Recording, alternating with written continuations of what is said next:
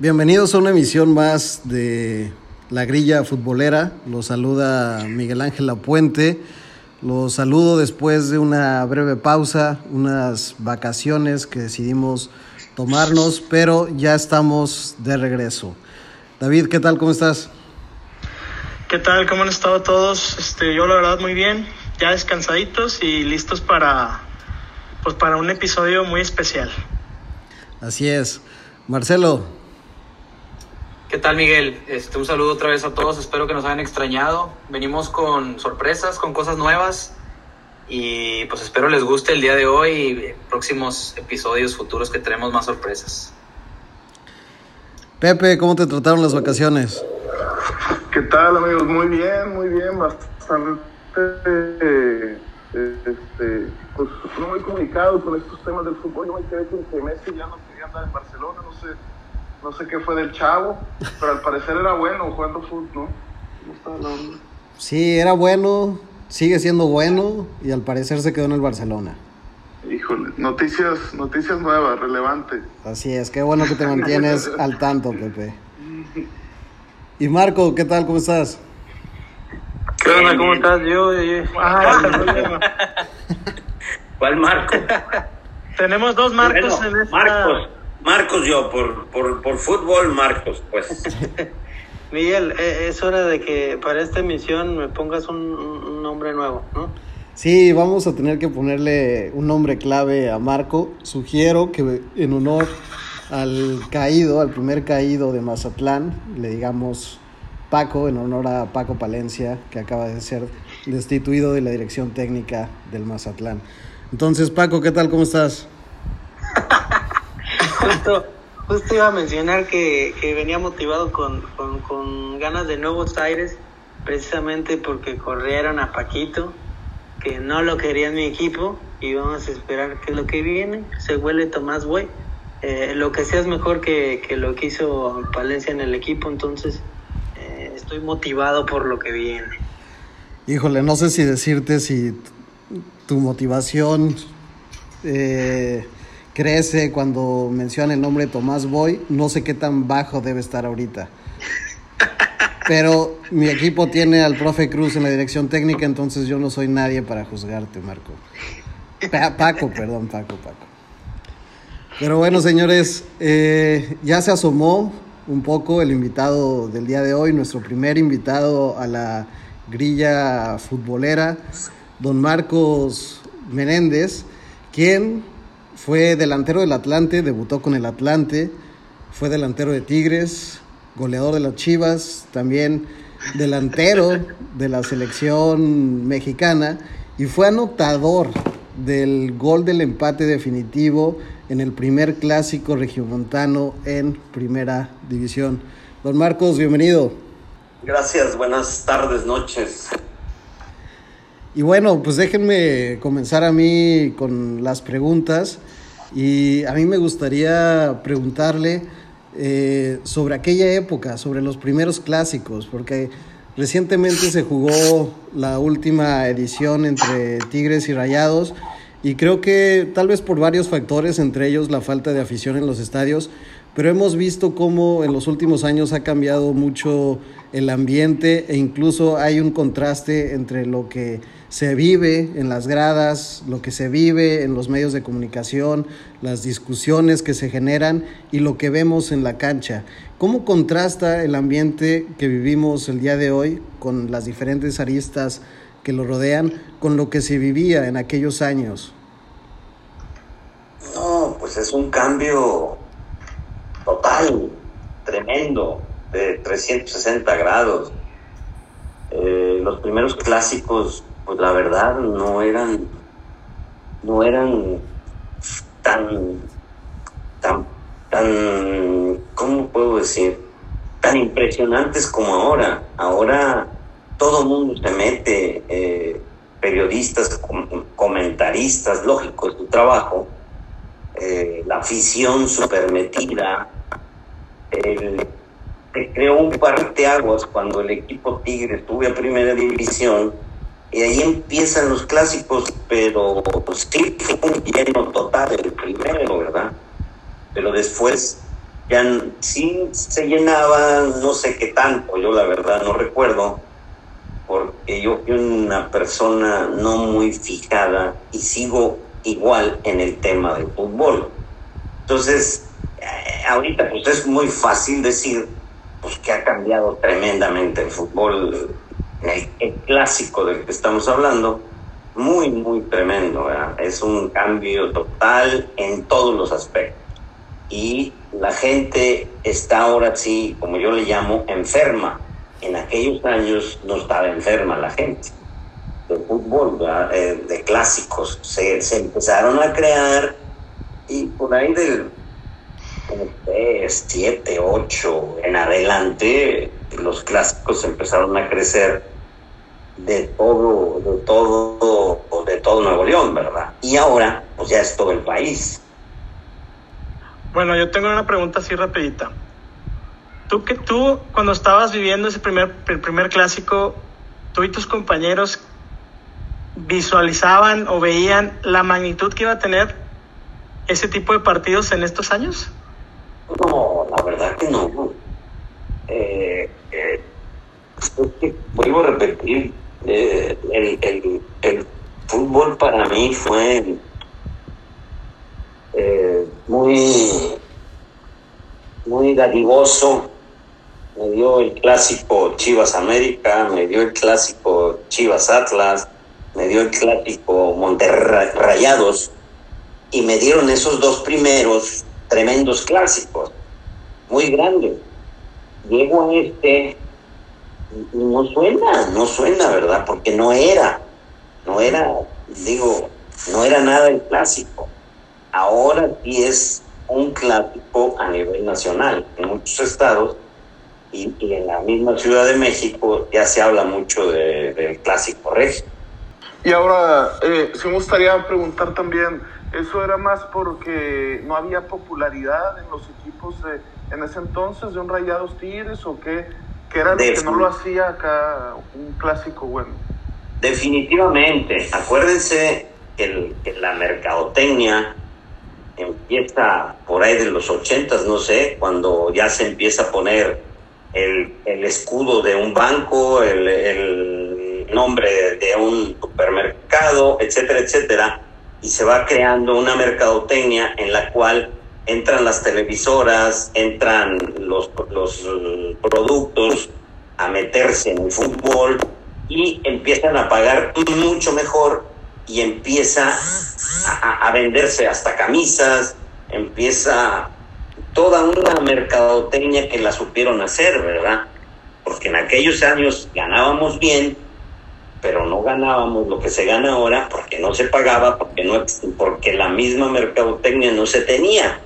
Nosotros teníamos un uniforme o dos y era el que usábamos siempre y lo lavaban y otra vez íbamos a jugar y de entrenamiento teníamos igual. Pero yo no me acuerdo si nos lo llevábamos o ahí nos lo daban, no lo llevábamos y teníamos que llegar al otro día con un azul y al, otro- al siguiente día con un amarillo. Y no existía la mercadotecnia, o sea, un jugador de mi talla mediano eh, podía comprarse cada dos meses un Volkswagen que costaba 29 mil pesos. Ahorita un jugador de mi tamaño puede comprarse al mes un BMW, creo. Entonces hay, hay grandes diferencias en los ahorita, lógico, el clásico ahorita es, es, es mucho, muy impresionante, pues por la misma mercadotecnia que ya creó todo, todo lo creó. ¿Quién se metió? Se metió FEMSA, se metió Cemex, entonces ellos, grandes maestros en mercadotecnia, pues hacen crecer el fútbol en este, aquí en Nuevo León. ¿Por qué? Porque traen a grandísimos jugadores. Cuando nosotros vinimos aquí a segunda división, éramos jugadores de, de media, de media, de medio pelo. Nadie era impresionante para venir a segunda división, ni queríamos venir a segunda división. Yo vine porque vinieron compañeros míos y por segundo año me habían a mí rogado para llegar a Tigres. Entonces sube Tigres y empiezan los clásicos. Pero empiezan los clásicos, sí había calidad, yo creo, ¿verdad? Pero empiezan los clásicos sin tanto, sin tanta mm, gente como ahora. Vuelvo a repetir, te llenaban los, el estadio en los primeros clásicos, pero, pero no existía lo que se llama ahora efervescencia, si quieres llamar futbolística, que yo para mí le llamo enfermedad, porque si encuentras un rayado y un tigre, se están peleando. Familiares míos a mí me dijeron, es que, eh, porque eres tigre? Espérame, no me piquetes, no te enfermes. Sí creo en una rivalidad futbolística, deportiva, social, pero no pelearse, agredirse. ¿Hace cuántos este, clásicos golpearon ahí por, no, por Aztlán eh, con un carro y seguían y corrían? Todo lo que vimos, eso es estar enfermo. Sí, claro. Ahora yo tengo una, una pregunta, Marcos. Este, meter un, el primer, bueno, no meter un gol en el primer clásico regio y que sea un empate para ti, ¿qué significa hoy en día que ya el clásico es un tamaño grande, mayor? ¿Qué significó para ti ese gol en el momento y ahora? No, pues te, te, te viste tremendamente, ¿verdad? Es este, es algo muy bonito, es algo que pasó a la historia y que no lo pueden quitar y que cada que a alguien se le ocurre mete el primer clásico fue tal día con, con los anotadores estos y quedó así. No, pues es, es, fabuloso, ¿verdad? Es fabuloso como ayer, y, ayer o antier ponen una foto de cuando fuimos campeones de Copa, pues sigues en la historia. Pero sí, sí, ahorita el, el, el haber anotado en el primer clásico, pues para mí es historia y me, y me enorgullece, me enorgullece, ¿verdad? ¿Te acuerdas cómo fue ese, ese gol del empate? ¿Lo puedes narrar? íbamos, íbamos, íbamos perdiendo 3-2 y ni me acuerdo qué minuto. Y no, no recuerdo eh, cómo fue la jugada. Se me fue, se fue el balón muy cerca a, a la raya final de la portería, el ángulo estaba muy cerrado, yo no sé si driblé a alguien o algo pasó que, se, que me fui cerca de la raya, se fue cerrando el ángulo y este, el portero ya lo tenía yo vencido y con ese ángulo cerrado tiré raso con la zurda y fue el gol del empate, fue mucho, muy difícil porque el ángulo se cerró mucho. Bueno, a, mí me gustaría preguntar, ahorita dio como que un poquito de detalle de cómo este cómo fue la llegada un poco a, Tigres, pero me gustaría que platicara como cuál fue su impresión al momento de, o cómo fue pues el, llegar a Tigres, que le, avisaron o no le avisaron, o qué fue su primera impresión de, de cuando le dijeron te vas para Tigres o está la opción para ir para allá. ¿Cuál fue su impresión de, de, ir a, a Tigres? Esto fue en 1973. En 1971 yo tuve un primer contacto con un directivo que mandó Tigres y que yo les dije que no. Yo les dije que no porque era un equipo de segunda división. Eh, tenía yo también otra oferta del Torreón. Antes había un equipo Torreón, por si no saben antes de Laguna, estaba un equipo Torreón. Eh, a ellos les pedí mucho dinero por yo no quererme ir y me dijeron que no. A Tigres de plano tuve una entrevista en un hotel de la Ciudad de México y le dije que no. Eh, de ahí yo, al decir que no, me buscan en el año 73 por segunda vez eh, Roberto Méndez y Cáceres me llamó por teléfono, creo, al, al Club Guadalajara, ya tomé la llamada.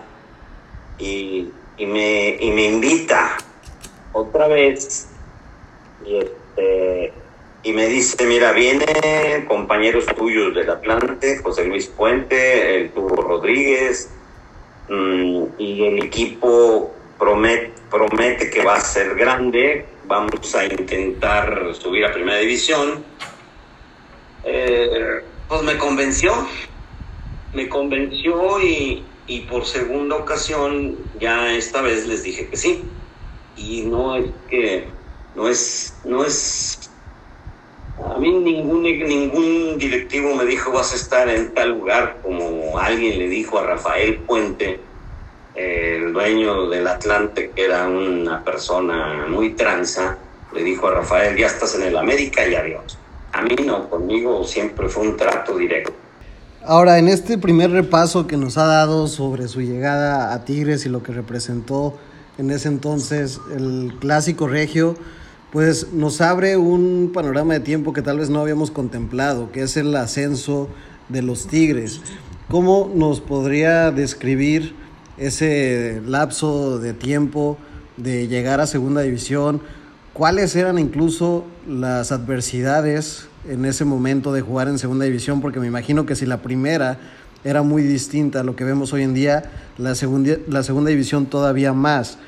Y cómo se fue forjando ese camino para ascender y posteriormente, después de dos años en primera división, ganar el primer campeonato de Copa. Eh, fue muy complicado, la verdad. Eh, fue un sufrir tremendo. Eh, vuelvo a repetir, equipo de segunda división, tenías para, viajar un, un pants nunca te daban varios como ahorita. A mí me quedaba una, un, un, este, una pata de un lado y otra de otra. Este, yo me, hasta me lo ponía yo a fuerza a, más feo para que lo viera el entrenador y te rieran. Eh, fue un sufrir tremendo. Pero, ¿por qué? Porque era segunda división, porque viajabas en camión, porque ibas a, a las, a los, a los estadios pues, más pobres, en, toda la República, eh, salvo uno del Estado de México, que estaba más o menos bonito, el de Cuernavaca hundido, feo, eh, de los que recuerdo. Pero lo más, ya qué bueno que tocaste ese tema, lo más impresionante fue el último partido contra la UDG, que aquí ganamos 3-0 y allá perdimos 2-0, eh, fue una cosa muy difícil porque bajamos del camión, nos hacen una valla policías y había gente de la Federación de Estudiantes de la UDG con pistolas. Todas, literalmente. Y, tú, y ustedes pueden ver en, en la página de Tigres eh, la biografía y todo eso, se habla del juego del terror. Yo, yo, yo tenía, bueno, yo venía del Atlante ya con ciertos problemas con el entrenador que en ese entonces llegó a Tigres. El, el, señor Che Gómez, José Che Gómez. Cuando él llegó a Tigres y yo también llegué a Tigres, le dije, lo del Atlante quedó en el pasado, y vamos de ahora en adelante aquí en este nuevo camino. Me dijo, sí, está bien, pero no nos llevábamos bien, porque lógicamente se, llenó, se impregnó de lo que le dijo el dueño del Atlante sobre mi persona. Voy a hacer un paréntesis. En el Atlante yo tuve el problema porque yo me arreglé con el dueño por decirte algo, 10 pesos en toda la temporada y le pedí 10 y me dice, no, te doy 5 pesos si juegas media temporada titular, te, aumento lo que me estás pidiendo y te pago retroactivo. No lo hicieron. En el juego número 16 de, de ese campeonato yo fui titular, llegué a la selección nacional, etcétera, y al entrenador en curso le dijo que me quitara y me quitaron. No volví a jugar más en el Atlanta. Y ahí llegó el señor José Gómez, que coincidimos aquí en Tigres, fue el que nos atendió a Primera División, y yo ahí le dije, y yo no tenía muy buena relación con él por el, por el antecedente que les estoy diciendo. Entonces resulta que en el partido este de terror, eh, a mí en el de aquí también me, me puso de banca, pero siempre me metía eh, a, muy buen tiempo para tratar de ayudar. Y en el juego de, de, la UDG me tocó banca y las bancas antes eran literalmente banca, banca ¿sí? Y, nosotros acostamos la banca, nos recostamos nosotros porque estaban tirando este, ligazos y, este, cosas, cosas que, que nos golpeaban y nos tiramos. Al minuto 17, 19, eh, Rodolfo Montoya, un excelentísimo jugador que después jugó en Cruz Azul, mucho, muy bien, se hizo o se lesionó a los 17, 18 minutos y entré yo.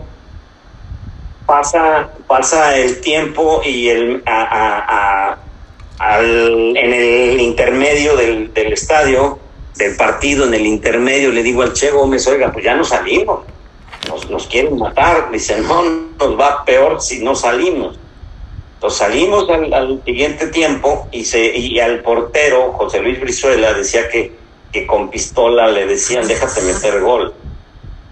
Entonces fue, un, fue, la verdad es que fue mucho, y que ustedes son jóvenes, no tienen la obligación de saberlo. Pero bueno, ya que se dedican a esto que están, sí hay que, empaparse de toda la historia de Tigres, como lo puede los rayados. Entonces, en esta historia de Tigres, la gente de ahora disfruta, disfruta de, de, de Guiñac, disfruta, desde Campos para acá, etcétera. Pero no, no, no, no ve más allá de, su, de sus narices. ¿Por qué? Porque segunda división no importa, no importa, ya pasó, ya, subí, ya subieron, ya se les pagó, pero el sufrimiento que se tuvo esa vez y todo, todo el campeonato, veníamos jugadores de primera división, eso, eso también eh, debe de, tomarse en cuenta que jugadores de primera división vinimos a tratar y subir el equipo aventándose un volado a subimos o no. Cosa que cuando Tigres descendió en el 96, yo tenía un negocio, una agencia de viajes, yo le vendía boletos a Tigres y llegó por ahí eh, este, como cinco o seis jugadores a recoger boletos y no sabían si quedarse en el equipo. Y yo les dije, quédense en el equipo, quédense todos los que más se puedan, van a subir si todos se quedan, la mayoría. Y así fue. La directiva pudo pagar un gran dineral para, para regresar en el 97 a Tigres a primera división.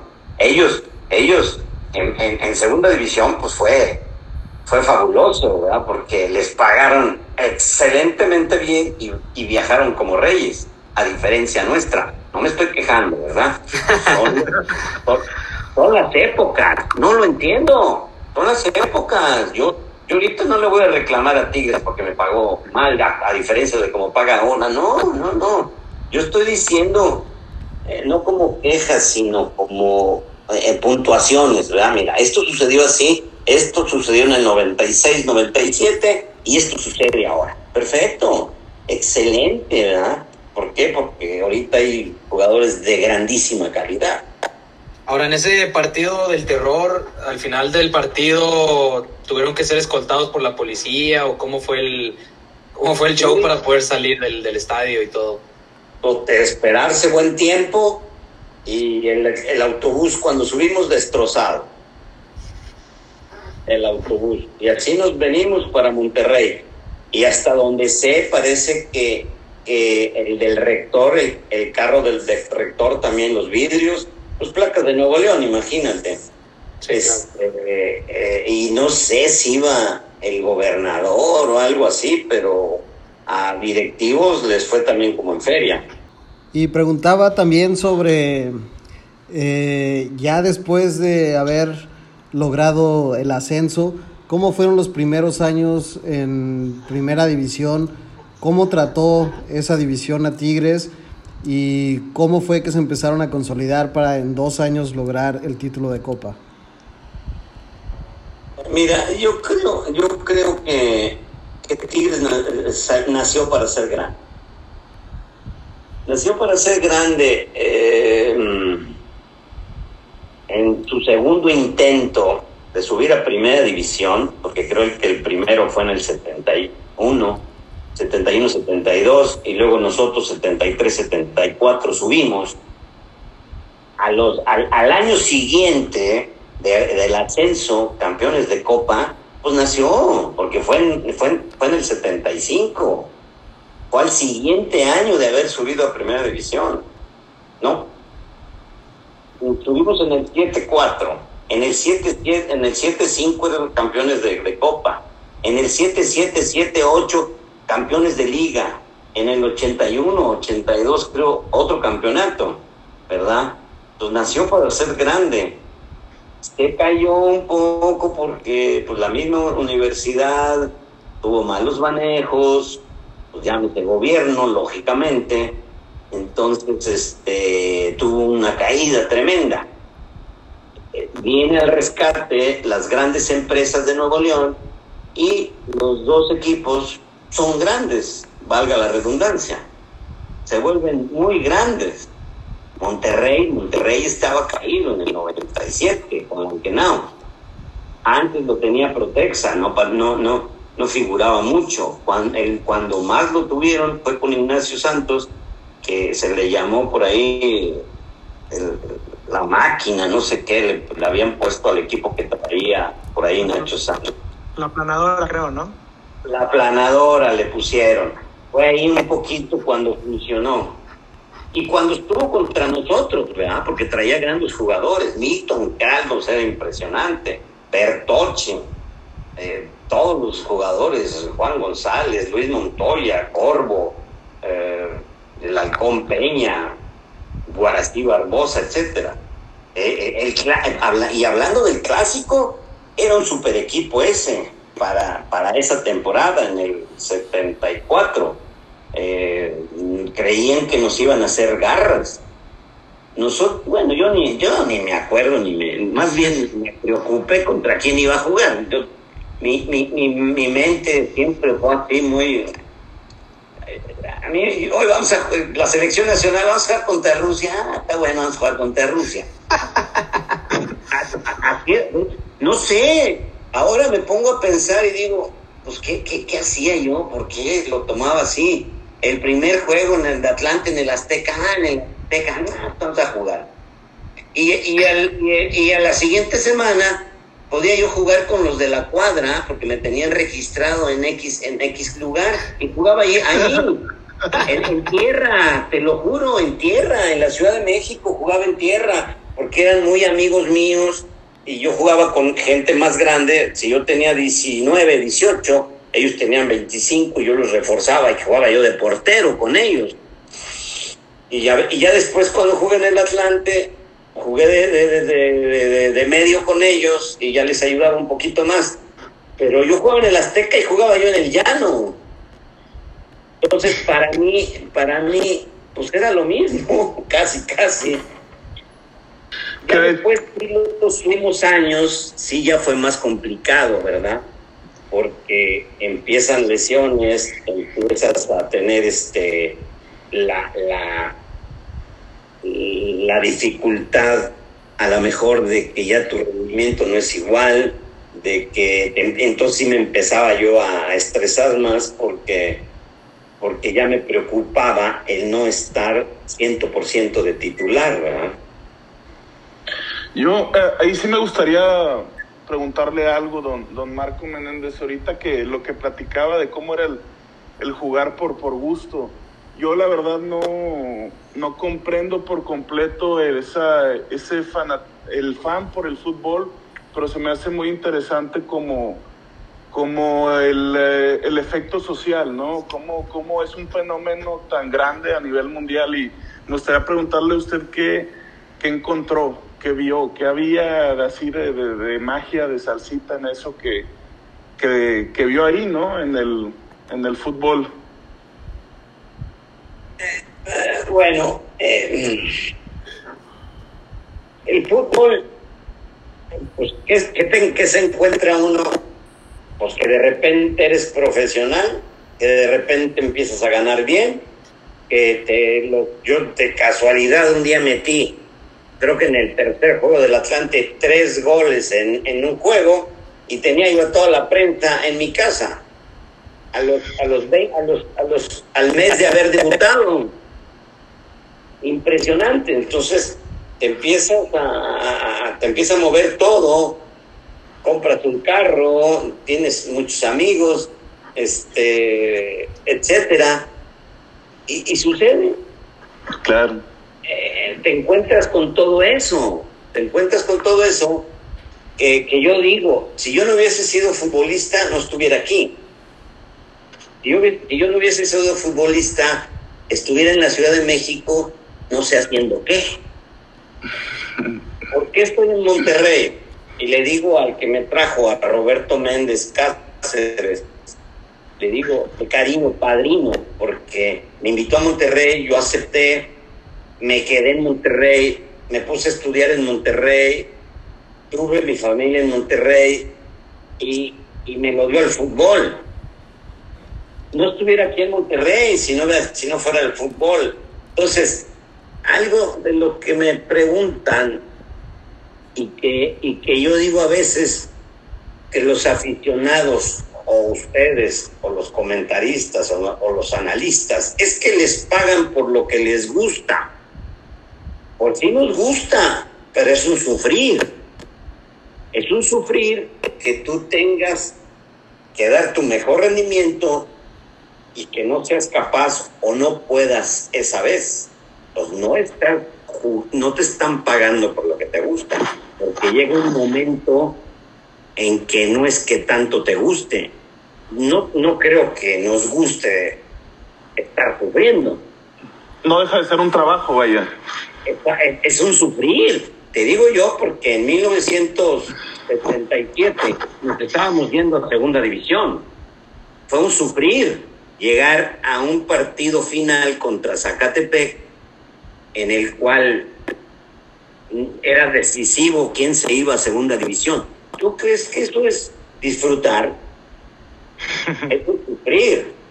Llegas a Zacatepec y igual una valla que nos llevaron de porros, me supongo que eran porros de la universidad, previo en el, en el hotel siento un agua que nos dieron de tomar, que para mí no era un agua común, y Ah, llegas al partido, y sí, no, serio, llegas al partido, llegas al partido y estás pero súper activado y bien metido y bien bronco y la fregada. Roberto Gadea, que en paz descanse, y yo metimos dos goles y empatamos a dos en Zacatepec. Yo salí como loco.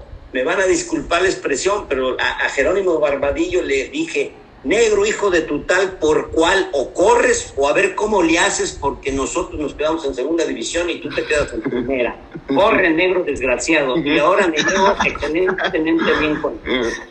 Siempre me llevé bien con él, pero nunca a nadie le dije algo así, y menos a un tipo como Jerónimo Barbadillo. Un fenómeno, ¿verdad? Entonces, algo nos dieron. Eso era sufrir. Y resulta que por ahí, el del minuto 70, alguien me golpea y le meto un codazo para afuera. Nunca me habían expulsado. Y yo creo que algo nos metieron. ¿Cuál es el gozar del fútbol? Yo lo gozaba al principio. Para mí era muy lúdico. No, pues ir a jugar y en el Azteca, ¿no? Vale, con un equipo y todo, ir a entrenar y. Después el entrenamiento ya te cuesta, es un trabajo, dijo uno de ustedes, es un trabajo y todos los días y ahora, ahora es peor, porque ahora son los entrenamientos más, más desgastantes. Claro, la pre pues porque así se, se estilaba, no habían llegado los grandes preparadores físicos, ni alguien descubrió 90 minutos. Algo que no quiero que me escape es, es esto, eh, hablando de, del gozar del fútbol. Ahora, el reglamento protege al jugador. Antes, nadie nos protegía. Pues tenías que sufrir, recibir por detrás patadas tremendas que no pasaba ni, ni de amarilla. Así se jugaba el fútbol. Ah, te, que- te quería preguntar, con eso que dices de que ahora el, el reglamento protege al, al jugador, ¿tú crees que las grandes estrellas del fútbol actual serían lo mismo en, en tu época? Porque pues aquí cualquier cosita que, una caricia que les das y ya están tirando. Eh, Yo creo que sí, se, ten- se, se tenían que aguantar a, a- a- a- a esa situación de ese temporada, de ese tiempo, como lo hizo Pelé y como lo hizo Maradona. Messi tendría que meterse y Cristiano Ronaldo a soportar todo eso. ¿Y cómo veríamos a Pelé y a Maradona jugando ahorita? A Maradona lo, rompieron en Barcelona, jugando en el Barcelona, le rompieron de un patadón por atrás. A Pelé en el 66 lo cosieron a patadas y lo sacaron los, los de Portugal. Entonces, antes no había protección, nos protegíamos nosotros aparentemente. Ahorita esos jugadores, los, los anteriores y los nuevos, se tendrían que, que, adecuar al ritmo anterior y de ahora. No es, cualquiera puede jugar, antes y después, ¿verdad? Pero claro, si trasladas a pelea ahorita, pues todo lento, o a Maradona, pues no, ¿verdad? Pero traslada a Messi con esa velocidad, o, con, o a Ronaldo con esta velocidad, pues también imagínate lo que lo que es una cosa era golpes a, Messi. ¿Sabes cuándo iba Messi a driblar a siete, ocho jugadores antes? Pelé lo hacía, pero al cuarto ya lo estaban golpeando y al quinto ya él se estaba protegiendo, él mismo golpeaba. Y, me gustaría preguntar ahora que, que mencionas todo, eh, todos estos temas, ahora eh, viendo que, que en esos tiempos el fútbol era, era un poco más rudo o mucho más rudo, eh, ¿cómo haría la comparación del fútbol moderno? ¿Qué es, las, ¿Qué es las diferencias que ve en los tiempos, por ejemplo, fútbol mexicano, en los tiempos donde, donde usted estuvo jugando y el fútbol moderno? ¿Qué diferencias verían en, cuestión de cómo se juega ahora? No, pues la, la, la diferencia total es la preparación física. La preparación física eh, es, es, es, es muy, mucha, está al 100%. Yo creo que difícilmente va a avanzar más. Yo creo que ya está al 100%. Nosotros traíamos yo creo que el 50% de lo que traen ahora. Entonces es una gran diferencia. antes, hay gente que dice que antes se tenía más técnica. Yo no creo eso. Porque la rapidez hace que uno tenga menos técnica. O sea, si, la persona no está bien entrenada técnicamente, no podría realizar los, los pases o los golpes de ahora por la rapidez. Antes era más lento y se veía a la mejor más técnica. ¿Por qué? Porque es más fácil dar un pase sin ninguna presión ni darlo tan rápido como ahora. Ahorita los entrenamientos, antes no, no existían los entrenamientos de espacios reducidos. Lo más que teníamos era una cascarita ahí entre entre, los dos equipos en un pedacito ahí, pero a nadie se le ocurría eso de espacios reducidos. Ahora hay infinidad de ejercicios de espacios reducidos, de diferentes este, sectores y diferentes dimensiones de canchitas para hacer espacios reducidos. Antes, antes no te ponían los entrenadores, a ver, vamos a entrenar 10 minutos y nadie puede jugar con la pierna hábil. Todos van a jugar con la inhábil. Todos vamos a entrenar en estos espacios reducidos con la pierna inhábil. Ahora, por eso cualquier jugador le puede pegar con, con cualquiera de las dos piernas. Antes no, el zurdo zurdo era totalmente. Ahora Messi te mete un gol con la derecha. ¿Por qué? Porque está adiestrado con los entrenamientos de ahora de, que se entrena a fuerza la pierna inhábil, a fuerza. Hay ejercicios de días determinados que hay que utilizar a fuerza en cada entrenamiento de espacios reducidos, la pierna inhábil. Yo lo hice hace 20 años en Tigres, en fuerzas básicas. Tuve a, a, a, Palos, tuve a Rivas y tuve a, a este lateral derecho. Piloto Jiménez. Piloto Jiménez tenía 13 años, él, él lo tenía yo de 10. Entonces, ah, fíjate, desde hace 20 años se, se, entrenaba eso, imagínate ahorita. Entonces hay una gran diferencia en todos los aspectos. Y bueno, bueno, yo ahí yéndome un poquito pivoteando el tema, yo creo que una pregunta obligada, este, la fiesta, yo creo que la fiesta chingado, este, pues es parte primordial de, de, de, la vida de rockstar, ¿no? De la, de la, de la vida del, de popular en cualquier ámbito y esto, pues el fútbol no ha sido, no ha sido algo distinto. ¿Qué eh, opiniones, opiniones al respecto? La fiesta eh, del futbolista, o sea, su cuidado, me estás diciendo. No, pues digo, este, creo que al, al tener cierto nivel y popularidad y, y, dinero, ni se diga, y amistades, pues se da otras ventajas, ¿no? Está más, Sí, sí. más bonito. Sí, yo antes, antes fue más bohemio. Yo, yo creo que fue más bonito. Ahora no. Ahora no, porque, porque, porque, porque ahora se les exige 100% el físico. Se les exige este, por contrato, por, por los medios, porque sales a la calle, todo el mundo te reconoce, hasta los perros te quieren echar una. Entonces no te puedes. Antes salía Tomás Boy, bueno, Barbadillo porque era negro.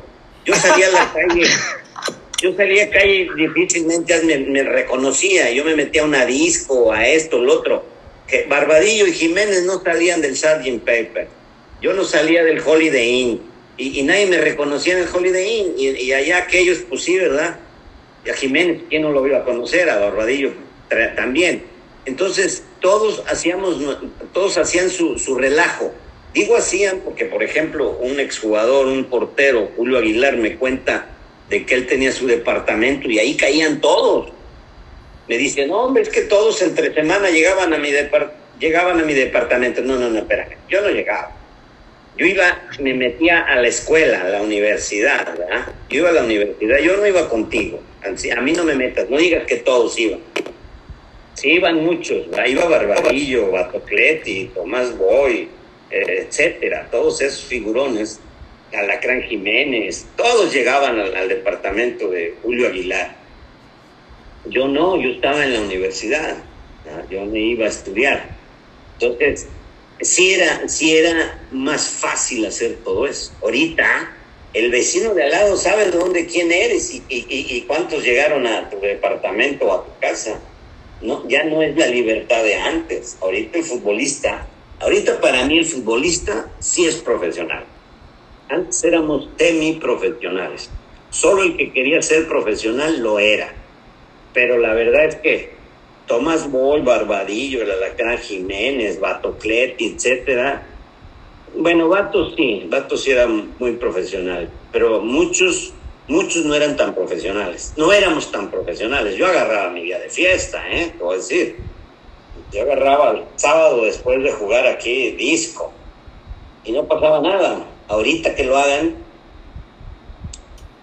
¿Y un día antes se cuidaban? O sea, un día antes, un viernes no hacían fiesta para el, después el sábado que jugaban. habla gente, dicen que sí por ahí.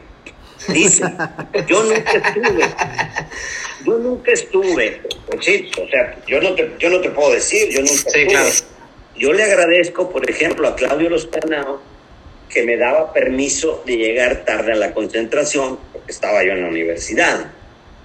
Cosa que muchos ex, exfutbolistas ahorita en reuniones me dicen, es que a, mí- nosotros no nos dejaban estudiar. No, eso es mentira, eso es mentira.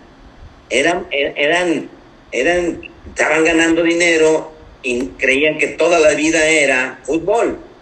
Yo tuve, yo, yo, yo, yo digo que yo tuve dos, dos visiones, una la escuela y otra Monterrey. Yo me quedé en Monterrey porque a lo mejor, bueno, porque tenía yo que regresar a estudiar, terminar la carrera, y yo dije, aquí hay futuro. Y mira, todos enfermos, y me aprovecho de los enfermos. De repente llego a tránsito, ¿y a qué viene? No, pues vengo a pagar unas multas. Ah, vénganse acá con el jefe, le va a hacer el descuento total y la crea. Llego a buscar un acta de nacimiento, que yo las tengo de Hidalgo, al pabellón, y alguien, ah, venga para acá, usted no es Marco, me sí, este, ¿qué necesita? El acta de nacimiento. Monterrey, están enfermos. Voy a un lugar, me identifican y te ayudan. Fíjate, a 50 años de que jugué, porque vamos a cumplir 50. En cuatro años eh, vamos a estar cumpliendo 50 años que Tigre subió a Primera División. En cuatro años. Fíjate. Entonces, yo vi todo eso en Monterrey. Yo no me quise regresar a mi ciudad natal como la mayoría de los futbolistas. Yo vi eso. Entonces, vuelvo a repetir. Sí me desbalagaba, pero difícilmente entre semana. Tendría que estar muy bien la, la, la, la, la, pachanga, ¿verdad? Pero, era, pero era por, o la mujer, que era por excepción, te lo juro. Yo era, es que mira, una cosa mía, que yo estaba ubicado. Yo jugaba con Barbadillo, Jiménez, Washington Olivera, Lola, Tomás Boy no era nadie. Y Tomás Boy a veces se alternaba conmigo el extremo izquierdo. Yo sabía, yo sabía que yo jugaba por mi condición física, no por mi talento. El del talento era Barbadillo, Lola y Washington Oliver. Y Tomás empezaba con destellos y nos alternaban, nos alternaban el, el extremo izquierdo que era un extremo izquierdo mentiroso, porque Claudio Lostanao me obligaba a hacer cuatro medios. Y tenía yo que tener la condición necesaria, en aquellos entonces se tenían tanto, de venir hasta casi la defensa, ir hasta el primer palo por si hay oportunidad de hacer gol de las jugadas de Jerónimo, que hice muchos, por esa situación de Claudio Lostanao que me obligaba físicamente hacer todo eso, porque yo no tenía el talento de Barbadillo, no tenía el dribbling de Rodolfo Montoya ni de Barbadillo. Entonces, y así hice los, dos goles que les voy a presumir, déjales, les voy a poner, de los, eh, ahora que Silvera hace seis o siete años metió un gol, el, un periódico sacó los cinco mejores goles de, de, de Tigres Silvera, Jonás Edu, Tomás Boy y su servidor 2. El que les voy a decir fue a causa de Claudio Lostanao, que me obligaba a ir al primer palo. Se los voy a narrar rápido. Hay un corner, Washington Olivera era el encargado de recibir el balón después del corner que alguien se lo daba, no recuerdo quién. Venía Washington con su pierna izquierda, tira un centro y yo voy al primer palo, se lo gano a Rafael Puente de Palomita y es el gol que he disfrutado en toda mi vida mejor que el de tijera que le metí a Miguel Marín contra Cruz Azul afuera del área, que fue de los que pusieron, ¿verdad? De los mejores goles que han hecho en el universitario. Pero es lo que te quiero decir, que yo tenía que tener esa condición física y me tenía que cuidar muchísimo.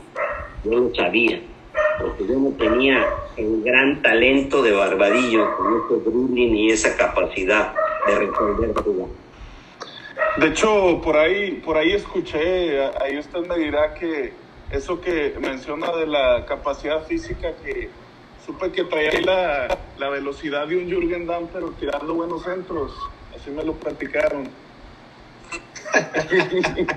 no, este, sí, tenía, les voy a platicar una anécdota. No sé, ustedes se hayan oído de Juan Ignacio Basaguren. Sí, Juan, Ignacio Basaguren fue seleccionado nacional en 1970, jugó en el Mundial, fue compañero mío en el Atlante. Y, y él, un tipo muy pensante, estudió en la Ibero, muy importante. Un personaje que difícilmente hacía amigos, amigas contigo de compañero era un señor que estudió y, que para sacerdote, etcétera, y, comía y muy digno y con la mano y, el tenedor así, o sea, nunca pedí, perdía estilo. Y un día vamos a jugar contra Puebla y, se acerca a mí, me dice, Marcos, y yo, sí, dime Juan Ignacio, ah, cabrón, dije, este qué pedo, a, nadie le habla. sí tenía sus grandes amigos, ¿verdad? Que era Orbañanos, Puente, los figurones, yo era el X. Me dice, Marcos, eres un jugador mucho, muy rápido. Pero hoy te vas a enfrentar a Fernández, que es el lateral derecho más rápido de toda la liga. Ni intentes pasarlo. Ah, Me creé así. Pasaguren, un genio. Comentarista, analista de Televisa, con algunos años, etcétera. Me dijo eso. La verdad, yo creo que fui futbolista por esa velocidad. Porque toda mi, y deben, ustedes deben de saber que toda mi infancia la jugué de portero. Sí, sí, sí. Jugué ciertas veces en el campo, pero en las ligas, las ligas normales yo jugaba de portero en mis equipos de mi edad y, y con, con equipos cinco o seis años más grande que yo. Hasta que llegó una persona y me dijo, estás muy chaparro, si quieres ser futbolista yo te llevo, pero juegas de lateral izquierdo. Y así empecé. Pero yo creo que fue la velocidad lo que me hizo futbolista, más algo que me, favorec me favoreció, yo creo. Eh, y es lo que yo le digo a mis hijos, y mis hijos me dicen, ay papá, tu tema ya muy trillado. Algo que, que, que yo a los 13 años me fracturé el pie derecho. El, el, el, el pie, el, dedo gordo del pie pues, no se separa, el mío quedó totalmente separado y fracturado. Y yo a los 13 años estuve jugando y pegándole a la pelota y rebotándola y etcétera, etcétera, con la zurda, zurda, zurda, zurda, zurda, zurda.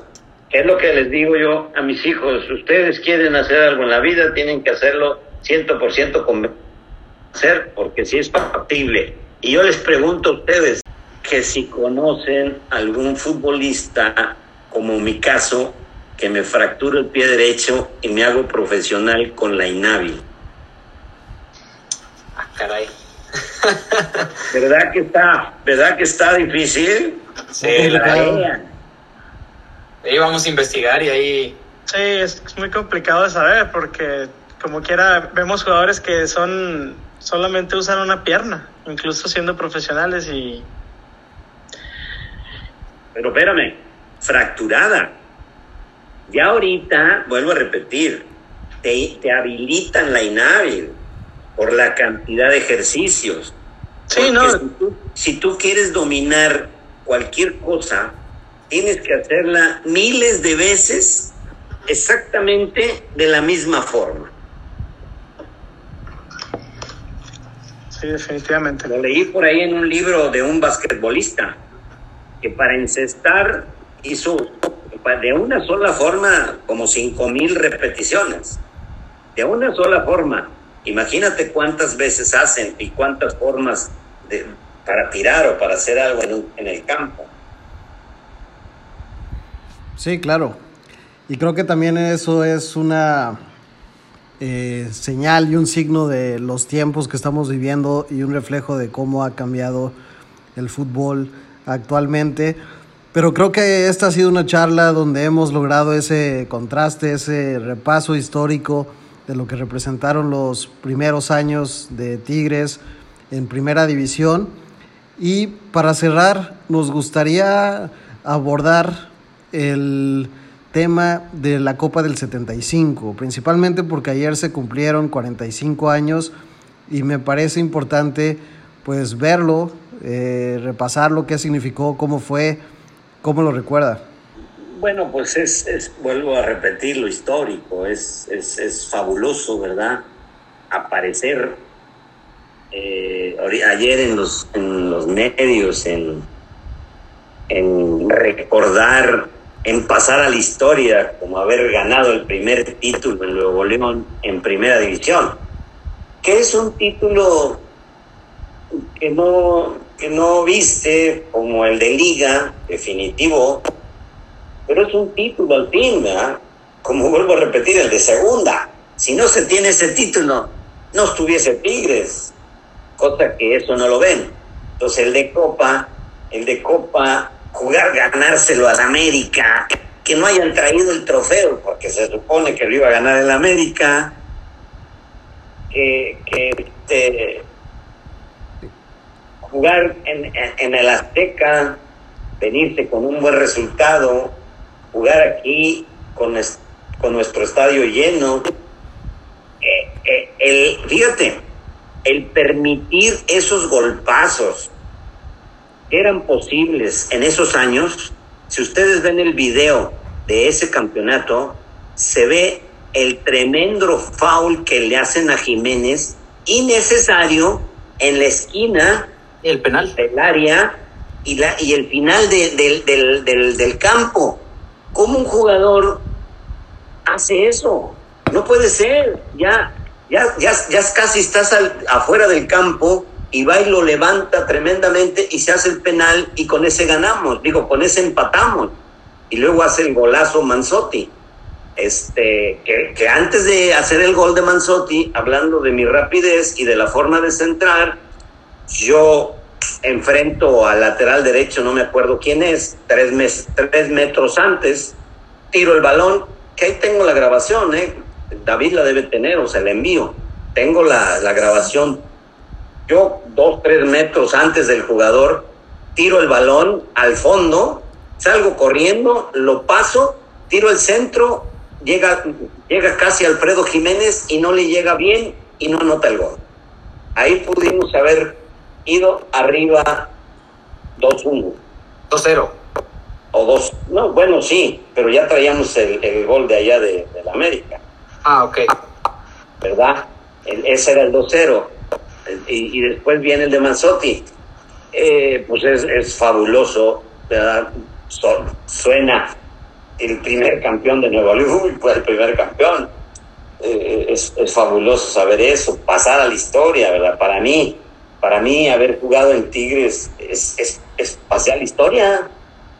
Eh, me regalan libros, este, te metes ya ahorita en la página de Tigres o en cualquier lugar y estás ahí en historia, con, con un chorro de cosas que tengo yo, digo, este, tomé una decisión que me costó dos años en asimilarla, del 71 al 73, en el 73 la acepté y, dije, bueno, pues voy. Pero mira, qué buena, qué buena decisión el haber venido a Monterrey. El pasar en la historia en ser que tuvimos el equipo luego, luego, el campeón de Copa, este, todo, todo, ¿verdad? Aquí yo me pude haber quedado en el 7-7-8, pero para mi carácter mandé al demonio a mi loco. sí, ese, ese, yo tengo ese problema. Al dueño del Atlante lo mandé al demonio porque me robó. Al, al del Zacatepec porque no aceptó, porque más bien aceptó que Fernando González, dueño del Atlante, le dijera, nada más págale, págale tanto a Marco. Estaba yo molesto con ese presidente. Luego en el Guadalajara estaba molesto con el presidente del Guadalajara que me hizo firmar un contrato en blanco. El primero me lo hizo por una cantidad y el segundo en blanco. Bola de bandidos. Para mis pulgas también al Guadalajara. Vengo a Tigres y una institución de la universidad muy buena. Pero trae gente de repente que viene Milok con su prepotencia, con su forma de tratar y yo no lo aguanté y lo mandé al demonio y me fui a jugar a Veracruz. Porque mi carácter es así y así ha sido mi vida, en empresas, en, en negocios propios. Soy, tengo un problema fuerte de, de, de, temperamento. Pero también, como dice, y hay que destacarlo, pasó a la historia y aquí en la grilla futbolera eh, pensamos que es importante repasar esa historia y no dejar morir esa historia y que prevalezca, porque hay muchos aficionados actualmente que no la conocen y el conocerla les puede brindar un mayor conocimiento y una explicación de qué es la institución que apoyan actualmente cada 15 días. David.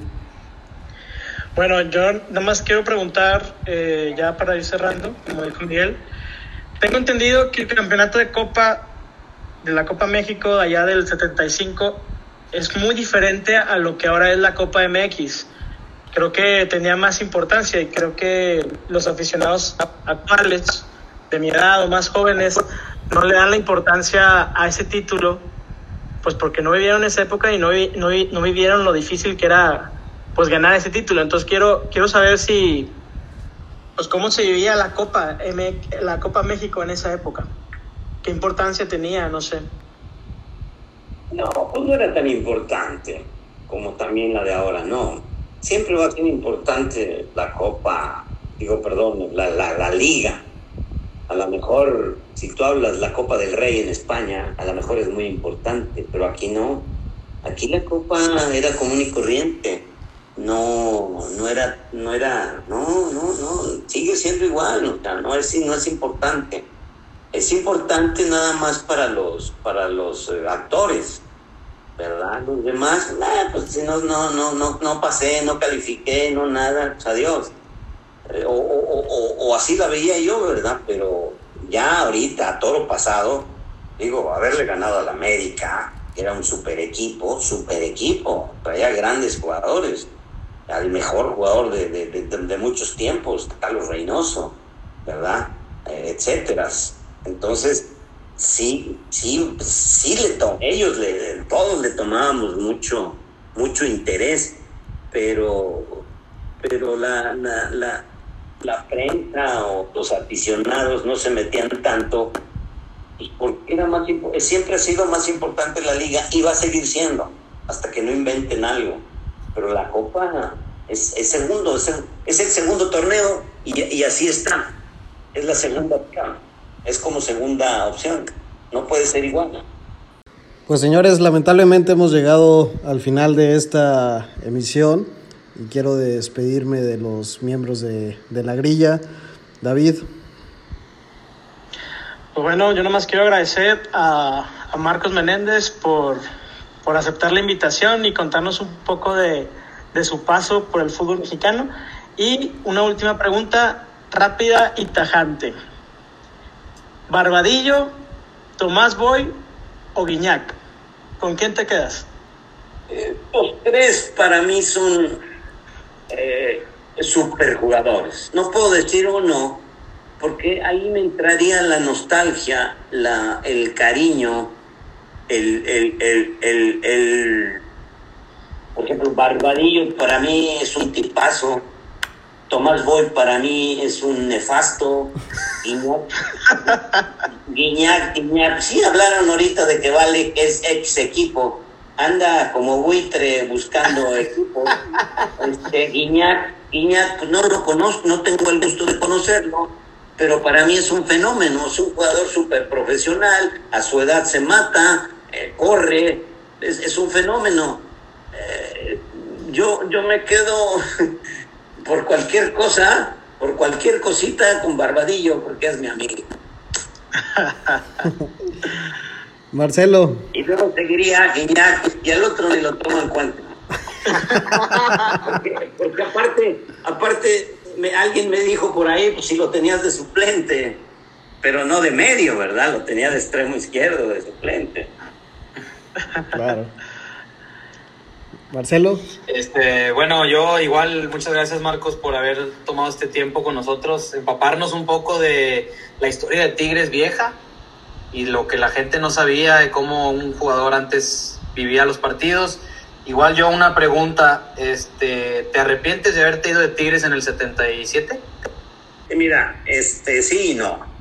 Sí me arrepiento porque pude haber sido campeón, pero no me arrepiento porque mis decisiones que he tomado, las he tomado, según yo, para mi bien y yo creo que así fue.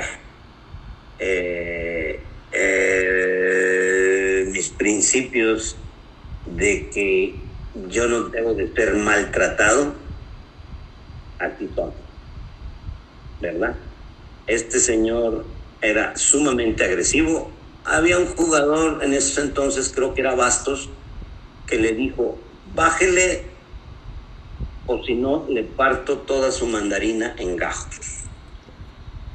En el campo Vista Hermosa, está ahí en Gonzalitos, eh, ahí cerca del universitario. Textualmente se lo dijo un jugador a mi loco. Yo nomás le dije, "A- adiós, no quiero volver a verlo. Y ese fue al er- error, o bien, no sé. No me, en realidad, 100% no me arrepiento. Nuestro estimado Paco, Bueno, yo eh, nada más preguntar para cerrar y, y seguir un poquito con todo esto que, que significa nostalgia, tal, nostalgia tal vez para muchos este, aficionados al fútbol.